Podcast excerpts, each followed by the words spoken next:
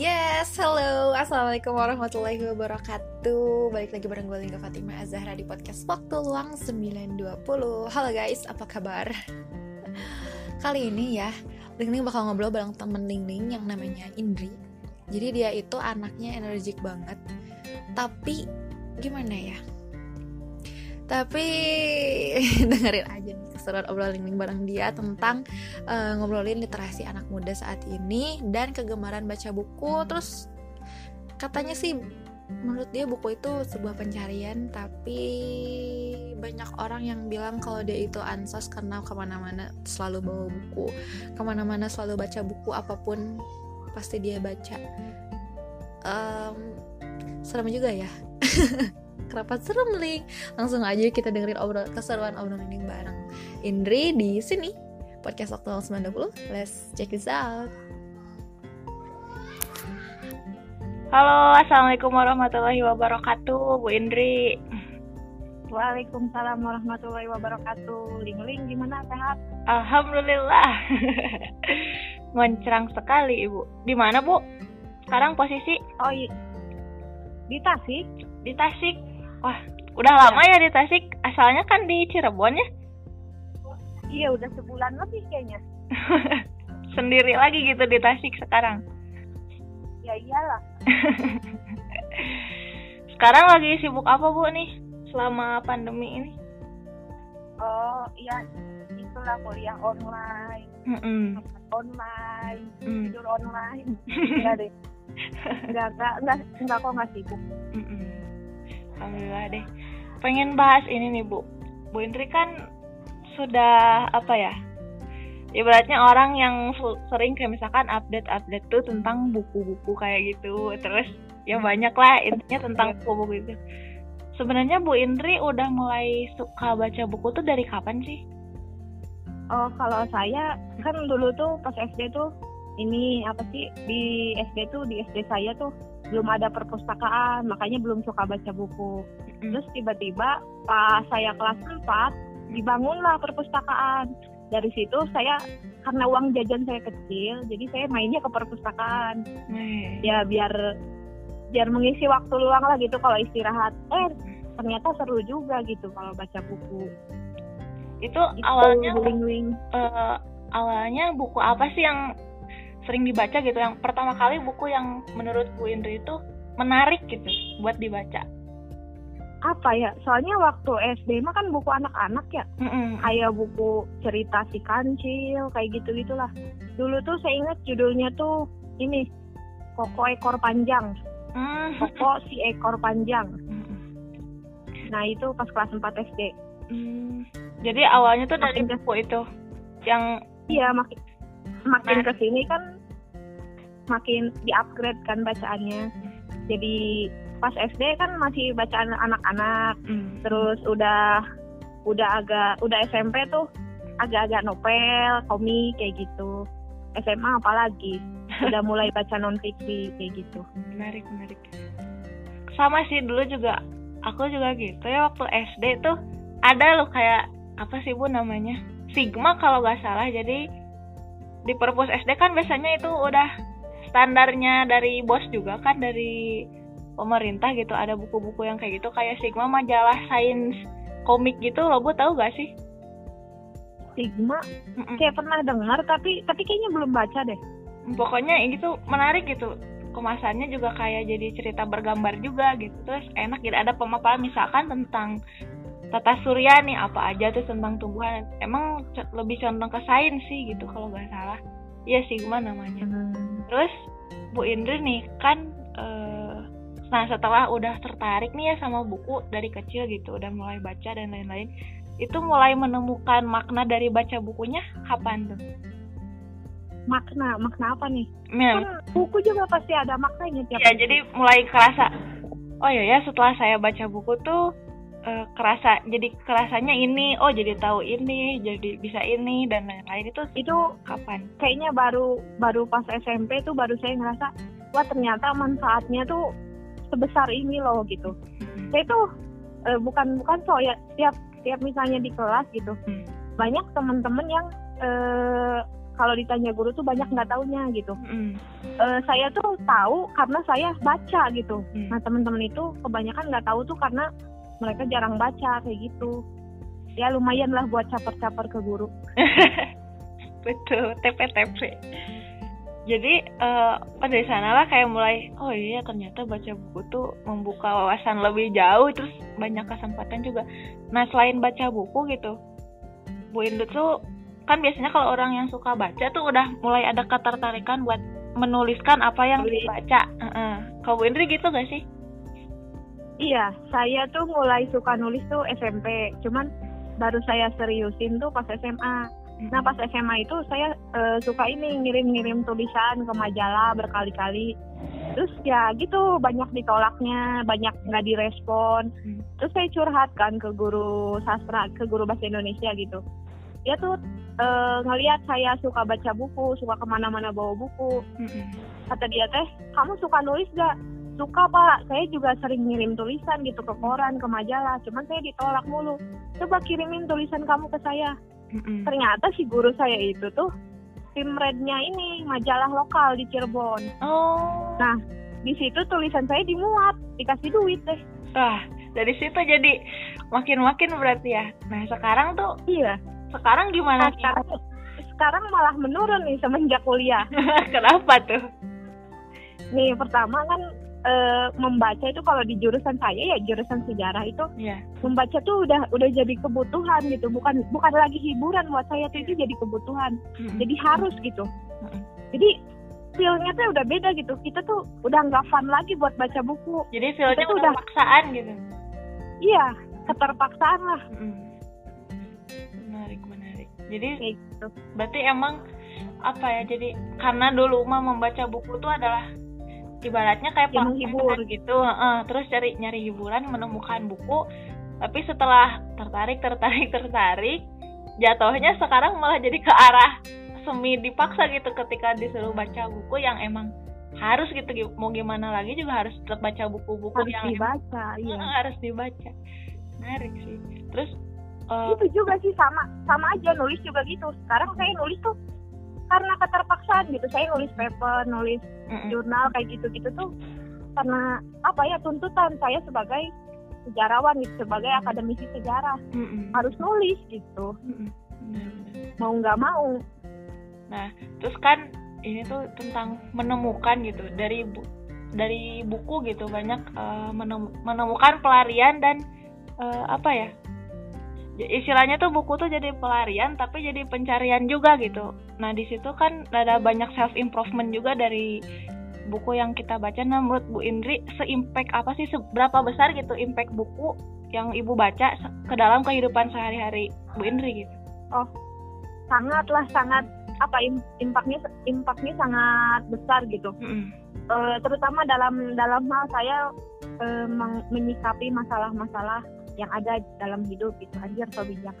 Eh, pokoknya mah pokoknya mah ya gitu. Kita tuh jadi bukan bijak gimana ya? Kita tuh jadi eh, banyak mikir banyak ngaca banyak belajar juga. Misalnya di kita ada masalah kayak gini. Mm-mm. kita tuh habis baca buku ya masalahnya tuh mirip gitu. Jadi kita bisa mikir eh, penanganan masalahnya itu eh, mau sesuai buku apa mau mau kita cari yang lain yang lebih baik kayak gitu. Jadi Ya, kadang pasti. kayak merangkum-merangkum Sampai gitu. Hmm, gimana Jadi kayak baca dari ini, dari ini, dari ini, terus eh, ngelihat ke diri kita tentang masalah kita, akhirnya kita menemukan cara sendiri, tapi lewat eh, ibaratnya saran-saran dari buku-buku yang kita baca mungkin gitu ya bu ya. Iya. Terus juga kan apa ya kadang kita tuh terinspirasi gitu dari tokoh-tokoh yang ada di buku. Kayak misalnya kita baca buku tokohnya tuh introvert, cerdas kayak gitu-gitu. Nah, kayak ada rasa pengen kayak gitu gitu, pengen kayak si tokoh itu gitu teh. Diterapkan lah di kehidupan kita gitu. Biasanya kayak gitu sih kalau orang yang suka baca. Hmm. Tapi itu menyebabkan kita jadi pengen jadi diri orang lain atau gimana bu? Kalau misalkan terinspirasi, biasanya kan jadi Yang enggak lah, jadi terobses gitu, Itu kan- pengen kayak itu gitu. eh, yang kalau saya sih nggak terobsesi ya, maksudnya kayak me- pencarian karakter gitu pembentukan karakter Iya, diri kita masing-masing gitu. Hmm. jadi bukan berarti kita terobsesi sama tokoh ini dan harus benar-benar mirip gitu. Hmm. jadi ya tetap aja difilter lagi dicari yang kita suka baru terapkan ke diri kita gitu. Terus Bu pengen nanya nih, kan banyak tuh uh, apa ya stigma atau perspektif orang-orang yang tentang orang tuh banyak baca buku tuh jadi malah banyak ya gitu kayak zaman dulu ya bukan zaman eh ya zaman dulu. Kan banyak yang bilang tuh orang kutu buku tuh lebih cenderung diem ansos dan lain-lain. Terus terus gimana sih caranya imbanginnya tetap seneng baca buku meskipun kayak di tengah keramaian gitu tetap baca buku tapi tetap bersosialisasi juga gitu Bu Indri menyikapinya kayak gimana? sebenarnya bisa dibilang iya gitu. Soalnya banyak juga teman-teman saya yang bilang kalau saya tuh ansos lah, introvert lah, apalah kayak gitu. Cuman kan e, kalau saya emang dari sebelum baca buku juga orangnya emang pemilih gitu. Saya milih e, sama orang, saya milih ngobrol sama orang yang kira-kira nyambung gitu dengan saya. Bukan berarti saya pilih-pilih ya kalau bahasa basi mah saya juga sering ya. Apalagi sama orang Sunda kan orang Sunda memang suka bahasa basi. Iya, jadi eh, misalnya ya saya ngobrol nih sama Ling Ling. Iya. Kita tuh ngobrol biasa kayak gini mah sering gitu. Cuman kalau untuk ngobrol lebih dalam, untuk terbuka benar-benar terbuka siapa diri kita itu Iya. saya pilih-pilih lagi gitu. Karena nggak semua orang bisa menerima kita apa adanya Iya. gitu. Dan emang semakin dewasa juga kita juga kayak semakin ngebaca gitu situasi gimana eh, ada saatnya kita harus kenal orang tuh lebih jauh terus ada saatnya juga kita kenal orang tuh cuma di permukaannya aja gitu. Dan karena ya itu teh jadi gak semuanya nyaman gitu ya Bu ya? Iya benar. menarik menarik. Terus nih setelah ibu sering baca gitu menjadikan buku itu sebagai apa ya teman hidup mungkinnya karena dilihat tuh dibawa-bawa ke mana-mana gitu. Entah itu buku Nah. yang e-book atau buku yang real book gitu yang ya ada Benar. Saya saya nggak bisa ke mana-mana nggak bawa buku. Hmm. Pasti selalu selalu ada buku di tas saya. Nggak mungkin saya nggak bawa gitu. Atau minimal ya minimal di HP ada ebook lah gitu. Iya. Jadi kalau misalnya ada waktu senggang sedikit aja ya harus dimanfaatkan gitu. Nah, menurut Bu Indri nih, gimana sih caranya meningkatkan daya minat baca dan lain-lain? Tapi secara fun gitu, misalkan cara nyicilnya gimana deh? Kayak misalkan mengenali nih kan kerasa ya sama Ling Dan itu anaknya mager banget baca buku, kecuali kalau misalkan lagi emang Ini seru. kebetulan kebetulan lagi suka sama sesuatu, eh menemukan lah bu- buku gitu ya yang seru itu tuh bisa dua jam 4 jam juga 400 halaman atau 300 halaman tuh bisa beres gitu tapi kalau yang ah gak suka nih ya udah gak mau atau nyuruh misalkan nih punya nih eh, referensi buku-buku bagus nyuruhlah orang yang suka baca nyuruh orang yang suka baca buku nanti ceritain ya jadi seringnya kayak gitu tuh menurut Enak banget ya, enak banget tuh kayak gitu. Emang enak sih. Saya sering digituin tuh sama temen. oh, gitu. Ya eh, kalau saya mah nggak pilih-pilih sih baca buku apa aja. Hmm. Tapi kalau yang paling saya suka sih fiksi. Jadi Hmm. eh, kalau misalnya menurut saya gimana caranya kita bisa Hmm. apa ya bisa suka gitu baca buku ya harus ini dulu harus menemukan buku yang emang kita tuh suka gitu sama buku itu jadi jangan dipaksa kayak misalnya saya nggak suka baca buku sejarah tapi Hmm. terpaksa harus baca buku itu karena saya jurusan sejarah nggak gitu gitu jadi dari awal kita harus cari dulu buku yang kita suka Hmm. terus dibaca sedikit-sedikit pas waktu luang Hmm. atau kan tiap orang biasanya beda-beda ya waktu membacanya Hmm. kayak ada yang nggak bisa baca kalau di tempat ramai atau ada yang di mana aja bisa baca gitu itu beda-beda sih gimana balik lagi ke orang-orangnya masing-masing iya benar kalau saya sih biasanya baca buku tuh sambil dengerin musik Hmm. Kalau bisa malam-malam. Makanya saya sering begadang kan. Gak baik bu. Tapi Ya. gimana ya enak banget gitu begadang tuh inspirasi tuh kadang tuh. Iya datangnya kan malam biasanya inspirasi itu. For eh minum kopi. bukan 4G lagi bukan 4G lagi 5G gitu kalau malam-malam berinspirasi sih.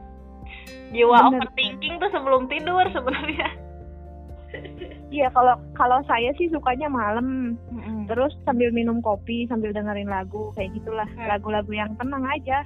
Indie banget gitu ya. yang enggak sih enggak indie juga. Saya dengerin lagu-lagu seperti orang pada umumnya lah. Enggak kok enggak indie indie banget. Iya kan? Gitu. Bukan indie Kalau tapi indie mah- kalau indie mah kalau indie mah senja kayak gitu kan biasanya. Iya sih. Iya sih. kalau saya sih di mana aja sih makanya kenapa saya harus bawa buku ke mana-mana gitu jadi baca misalnya kita ada kesempatan di misalnya lagi di perjalanan di mobil Hmm. eh, saya baca aja separagraf juga nggak apa-apa yang penting baca gitu sehari itu harus harus ada yang kita baca gitu Hmm. Banget. nggak boleh enggak eh, jadi jadiin apa ya jadiin habit lah jadiin kebiasaan Benar benar. jadi apa ya merasa tertampar juga deh jadi oh iya ya bener ya harus lanjut baca saya minta maaf lah kalau tertampar aku tertampar oleh Bu Indri. Nah terus nih menurut Bu Indri nih, ibu kan juga sebagai calon pendidik gitu ya pengajar karena berkuliah di jurusan pendidikan sejarah. Menurut Bu Indri gimana sih caranya kita menanamkan kebiasaan baik gitu kebiasaan membaca entah itu ke orang ke anak-anak atau ke orang-orang yang udah dewasa kayak gini gitu menanamkan itu tuh seperti apa gitu pendekatan-pendekatan apa yang harus dilakukan iya eh sebenarnya ini PR bersama ya bukan bukan cuma PR pendidik. Iya benar. Eh, enggak enggak ya? Eh, enggak ini sih apa sih enggak terlalu optimis gitu mau jadi pendidik. Eh, paling apa ya saya juga jangankan ke ini justru menanamkan membaca itu lebih gampang ke anak kecil daripada ke teman-teman kita nih yang udah gede. Saya kan dulu di himpunan ya? Iya ya di himpunan. Saya sering ini kok bikin proker-proker yang berkaitan dengan literasi gitu. Mm-mm. kayak eh, bedah buku Mm-mm. terus apa ya resensi buku Mm. terus eh, gelar buku di taman kota atau di taman kota Tasik waktu itu saya pernah. Eh, tapi tetap aja gitu kalau orang yang emang dari sononya nggak ini nggak tertarik membaca Mm-mm. itu susah gitu karena orang kan belajar kan nggak cuma dari baca doang kan Mm. ada yang emang dia tuh gampang masuk kalau misalnya eh, media belajarnya tuh visual atau audio misalnya mendengarin orang ceramah atau nonton misalnya. Gitu. Makanya kita juga nggak bisa maksain gimana caranya orang itu suka baca. Kalau saya sih menurut saya emang harus dari kecilnya itu apa ya dipegangin buku lah gitu. Minimal dipegangin buku. Iya benar. jadi eh, jadi orang teh udah terbiasa megang buku Hmm. jadi gatel kalau nggak megang buku teh gitu kalau Iya, kalau saya buat anak kecil kayak gitu Iya iya. kalau buat orang dewasa mah itu mah udah jadi kewajiban ya menurut saya Iya benar. itu mah udah udah kewajiban kan kasih aja ayat-ayat kalau buat orang Islam ya Iya. kasih ayat ikro juga udah tuh Ikro bacalah. Itu udah bukan perintah dari siapa-siapa lagi langsung dari Allahnya langsung. langsung dari Allah perintah dari Allah gitu cuman kan itu kata saya juga nggak apa-apa orang nggak nggak harus dipaksa apa ya harus baca buku semua gitu kan saya juga pusing kalau semua orang cerdas benar benar. gitu Nah, ini kan udah hampir di penghujung acara nih. Pengen tahu dong, menurut Bu Indri nih, definisi membaca itu menurut Bu Indri apa? Definisi Mm-mm. apa ya saya paling paling nggak ini sih apa sih paling nggak suka kalau disuruh disuruh mendefinisikan soalnya apa ya definisi itu mempersempit pikiran kita loh ya benar-benar. kayak misalnya definisi itu eh, apa ya definisi membaca Mm-mm. menurut saya ini mah ya Mm. secara sempitnya ya Iya. eh, apa melihat huruf-huruf di buku memasukkannya ke otak memprosesnya menjadi sebuah informasi gitu. Mm. itu secara sempitnya. Kan kalau lebih dalamnya lagi kita harus memaknai kayak gitu. Apalagi kalau bahas literasi ya udah udah dibaca ya harus dipahami Mm. diterapkan di kehidupan sehari-hari. Kalau bisa ditulis di share ke orang lain kayak gitu. Kalau membaca misalkan nih, itu kan kayak misal kata orang kan banyak nih orang yang bilang baca tuh bukan cuman buku doang gitu kan tapi kalau misalkan kita ya gitu mem- memanfaatkan indera kita gitu citra dari tangan tangan mata eh, hidung dan lain-lain itu sebenarnya juga kayaknya katanya teh gitu membaca gitu membaca Baca. hitungan Nah, itu menurut Bu Indri gimana? iya saya iya sih bisa kan itu berarti arti lebih luasnya membaca yang bisa membaca keadaan. Kalau keadaan kan misalnya kita baca keadaan tuh tahu kita harus ngapain dalam keadaan seperti ini gitu. Nah itu berarti membaca keadaan. Mm-mm. Kalau secara sempitnya ya yang tadi gitu Iya. membaca buku tulisan gitu. Mm-mm. Bentuknya tulisan. Kalau ya bisa aja sih diartikan yang lebih luas. Kata saya kan juga kalau definisi itu biasanya membatasi pikiran orang iya benar gitu. benar banyak banget jawabannya Definisi kan bisa diubah sesuai penguasa kan. iya benar minggir. Elit iya. Thank you banget Bu Indri. Nih udah mau ngobrol-ngobrol bareng Lingling di podcast waktu luang 920 semoga eh, sukses tadinya. Makin rajin baca dan bisa membagikan tulisan-tulisan Bu Indri. Semoga cepat bikin buku ya Bu ya. Amin, amin, amin banget. Makasih juga Ling Ling udah ngajak ngobrol. Wah, Duh, ini jadi terharu nih kalau digituin. Teman-teman juga terharu. Iya, Terharu soalnya Bu Indri udah mau diajak ngobrol di sini. Terus juga teman-teman yang udah dengerin podcast Lingling, makasih banyak. Iya, udah- sama-sama. makasih banyak pokoknya ya. Sampai ketemu di episode selanjutnya. Semoga episode kali ini bisa banyak manfaatnya buat kalian. See you. Amin. Sukses juga buat podcastnya. Amin. Thank you Bu Indri.